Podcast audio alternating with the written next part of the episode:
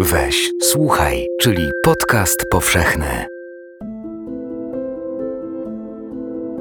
Paweł Sołtys, Pablo Pawo. Opowieść wigilijna. Specjalnie dla słuchaczy podcastu powszechnego czyta autor.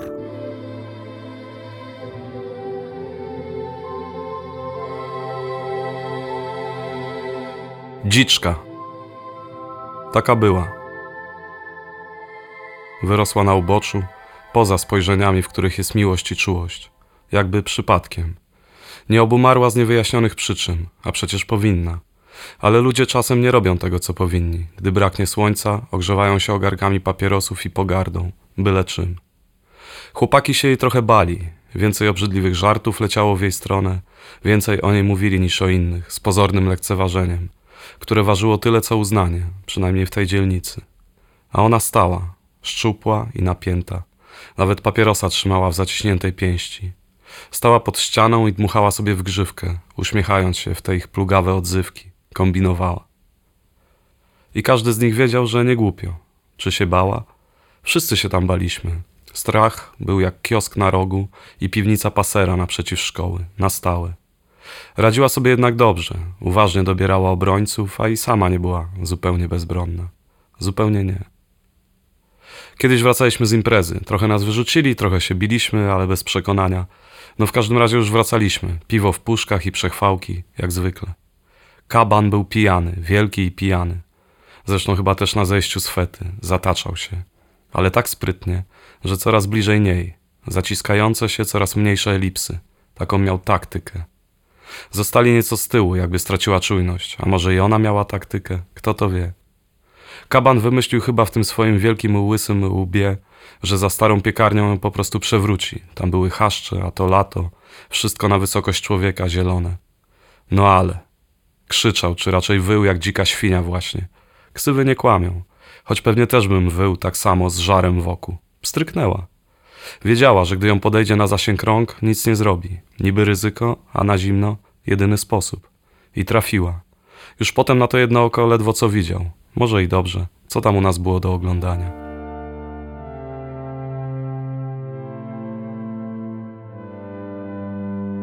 A może nie mam racji, bo chwilę potem, po 89, to i u nas się pojawiło wesołe miasteczko.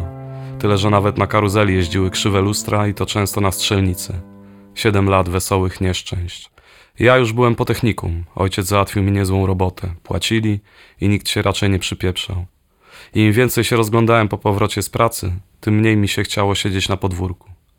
Ona też raczej od wielkiego dzwonu, bo ten jej szedł w górę, jakby mu Matka Boska non-stop dawała nóżkę. Jeździła z nim co chwila nową bryką, a każda następna miała fajniejszy znaczek na masce. Trudno z takiej bryki wysiąść znowu na ławki. I po co? Czasem jednak wracała, coś tam przywoziła temu swojemu wujkowi, u którego się wychowała, bo i nie był taki najgorszy. Na pewno lepszy niż jego siostra i jej gach, od których ją w końcu zabrał, lata temu. Miał kawałek serca pod marnym tatuażem. I kiedy go odwiedzała, wtedy czasem stawała jak dawniej, pod murem, a my rozlewaliśmy, co przyniosła. Sporo z naszych już wtedy dla kogoś latało, patrzyli na nią z jeszcze większym niż wcześniej respektem. Gadało się, że nie robi za materac, tylko sama jest w robocie, bo dobrze liczy i ma instynkt. Dla mnie to pod skórą miała sam instynkt i może trochę kości.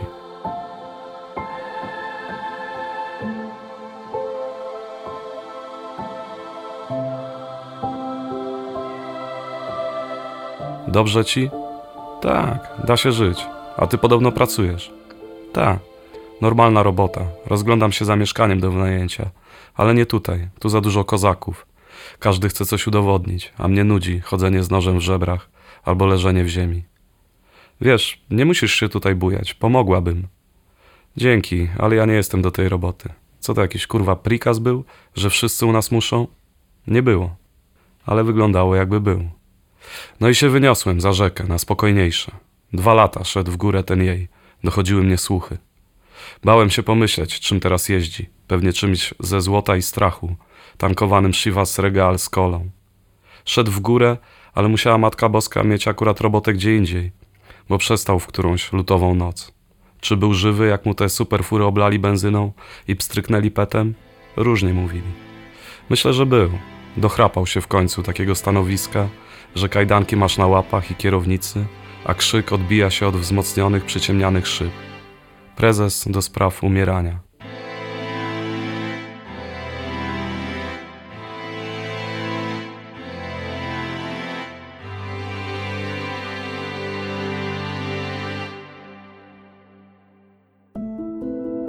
Rok po pogrzebie tamtego cwaniagi spotkałem ją w centrum, w knajpie za drogie pieniądze, udającej Chicago albo Los Angeles.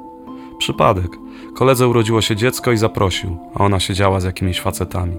Elegancka, w ciemnej sukience, w kolczykach tak wielkich, że mogłaby przez nie włożyć i wyjąć sto baksów. Zauważyła mnie, ale nie mogła albo nie chciała odejść od tamtych ważniaków. Mrugnęła tylko z nad kieliszka, a właściwie przez kieliszek. Mrugnęła do mnie okiem na pół twarzy. Faceci przy stoliku rozmawiali głównie po rusku. Zresztą było głośno. Moi też z każdą szklanką whisky śmiali się jak na zawodach w Rechocie. Chudy i dziobaty koleś w garniturze wartym miesiąc mojej pracy, co pewien czas kładł jej dłoń na kolanie. Nie miałem ani odwagi, ani powodu, by podejść. O ile słyszałem, rosyjski nie był jego pierwszym językiem, ale łańcuch miał. Nikt się w tamtych czasach nie dziwił, a nawet jeśli to po cichu, w domu, oglądając kabaret w telewizji. Łańcuchy pachniały kłopotami, na które nie ma lekarstwa. Piłem z kolegami ostrożnie, śmiałem się po marnych puentach, wymieniałem modele samochodów, gdy tego oczekiwano, taka branża, rozmiary biustów i dziwactwa partnerek, taka płeć. Gdy niespodziewanie poczułem ukłucie między łopatkami. Urządlenie nieśmiałej osy albo dźgnięcie końcówką cyrkla, jak w szkole. Spojrzałem kątem oka. To musiał być jej czerwony paznokieć. Wchodziła właśnie do toalety. Wstałem. Przedsionek był koedukacyjny, tam myła ręce, spoglądając w lustro. I tak rozmawialiśmy, patrząc w swoje odbicia. Żonaty? Nie. Na wigilię do rodziców jedziesz do nas, za rzekę? Jeszcze nie wiem, pewnie tak. Przyjdź do mnie, zrobię śledzie i barszcz. Zrobisz, czy ci niewolnicę zrobią? Zrobię. Zapraszasz do siebie, czy do was? Bo ten, co ci rękę na kolanie kładzie, to może wolałby dwa tygodnie później. Tak ruskiego udaje. Wirus? Nie mieszka ze mną. Przyjdź do samotnej dziewczyny. Z ciebie taka samotna dziewczyna jak ze mnie małyż. Przyjadę. A ten wirus to nie wpadnie niespodziewanie? Po miłość? I przy okazji przestrzelić mi kolana? Nie wpadnie. Mamę ma. W Bezledach. Gdzie? W Bezledach. Nie byłeś? Najpiękniejsza miejscowość w powiecie bartoszyckim. Musisz kiedyś pozwiedzać. Z tymi bezledami to się nie złożyło, ale do niej, na Poznańską, jakoś dotarłem. W garniaku, pod krawatem, z kwiatami i winem. Z tej poznańskiej to się śmialiśmy już na wejściu, bo to wiadomo, jaka to ulica była. Ale tego dnia bez dziewczyn, nawet dziwki nie pracują w Wigilię. Chaty może nie kupiła sama, ale na pewno sama urządzała. Na tego wirusa, czy jak mu tam było, to za mało złota, stiuków i podrabianych szabel. Ascetycznie. Takie modne słowo nie schodziło wtedy z ust eleganckich pań w telewizji. I ona tak samo. Mała czarna, czarne szpilki, makijaż udający, że go nie ma, na szyi perełki, odbijające błysk małych lśniących zębów. Znowu się zdziwiłem, że taka jest drobna. Sprężysta, ale drobniutka. Można by ją spakować do bagażnika w maluchu.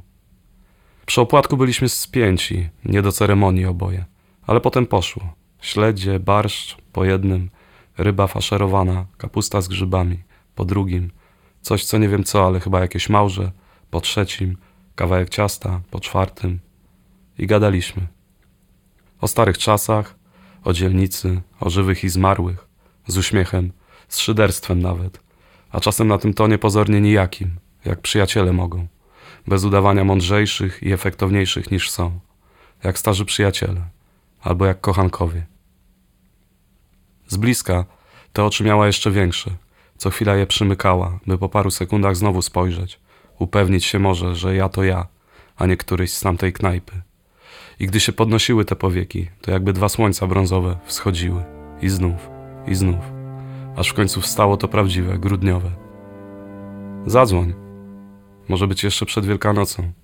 Zadzwonię.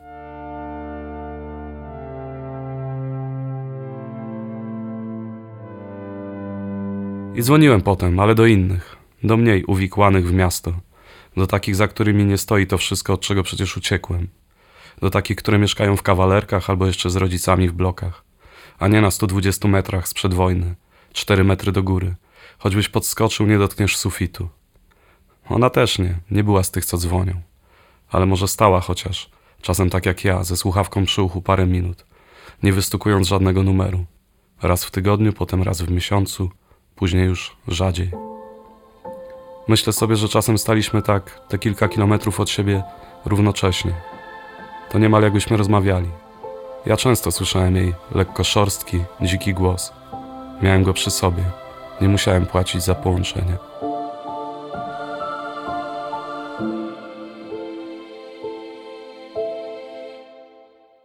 Dwa lata później też ją odwiedziłem w Wigilię, ale rano.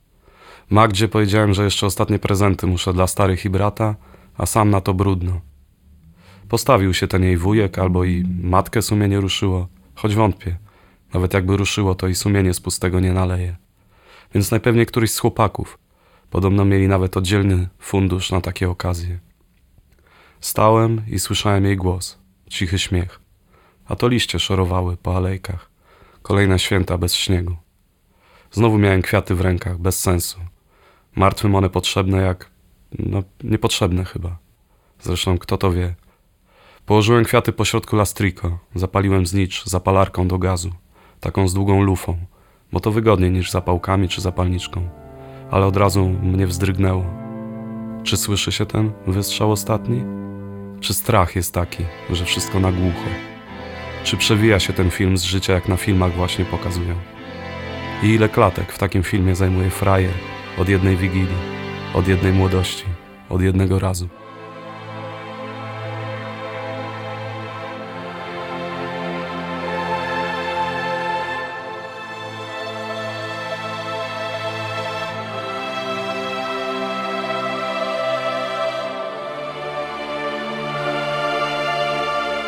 Tu już się zbierają. Wojtek podekscytowany jak tylko trzylatek potrafi. Ola pomaga Magdzie w kuchni. Rodzice moi już są, coś tam patrzą w telewizji, pewnie skoki. Mama Magdy z siostrą dzwoniły, że jadą, a ja w garażu, zapomniałem czegoś. Mam tu schowane, choć nie jestem z tych, co chowają. Jeden kieliszek, bluźnierczo, jeszcze przed opłatkiem, na raz. Z garażu nie widać pierwszej ani żadnej innej gwiazdy. Nie ma tu zasięgu ani Wi-Fi. Jest przez ten jeden łyk, przez gorycz wódki na gardle. 96 rok. Na sekundę wschodzą dwa brązowe słońca. Dziczka drży.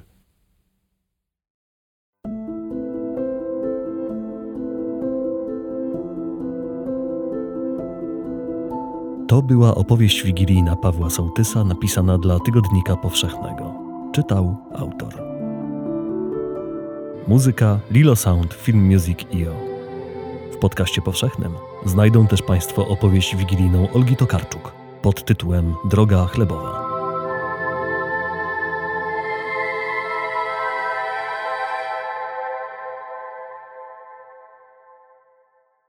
Podcast powszechny. Weź, słuchaj.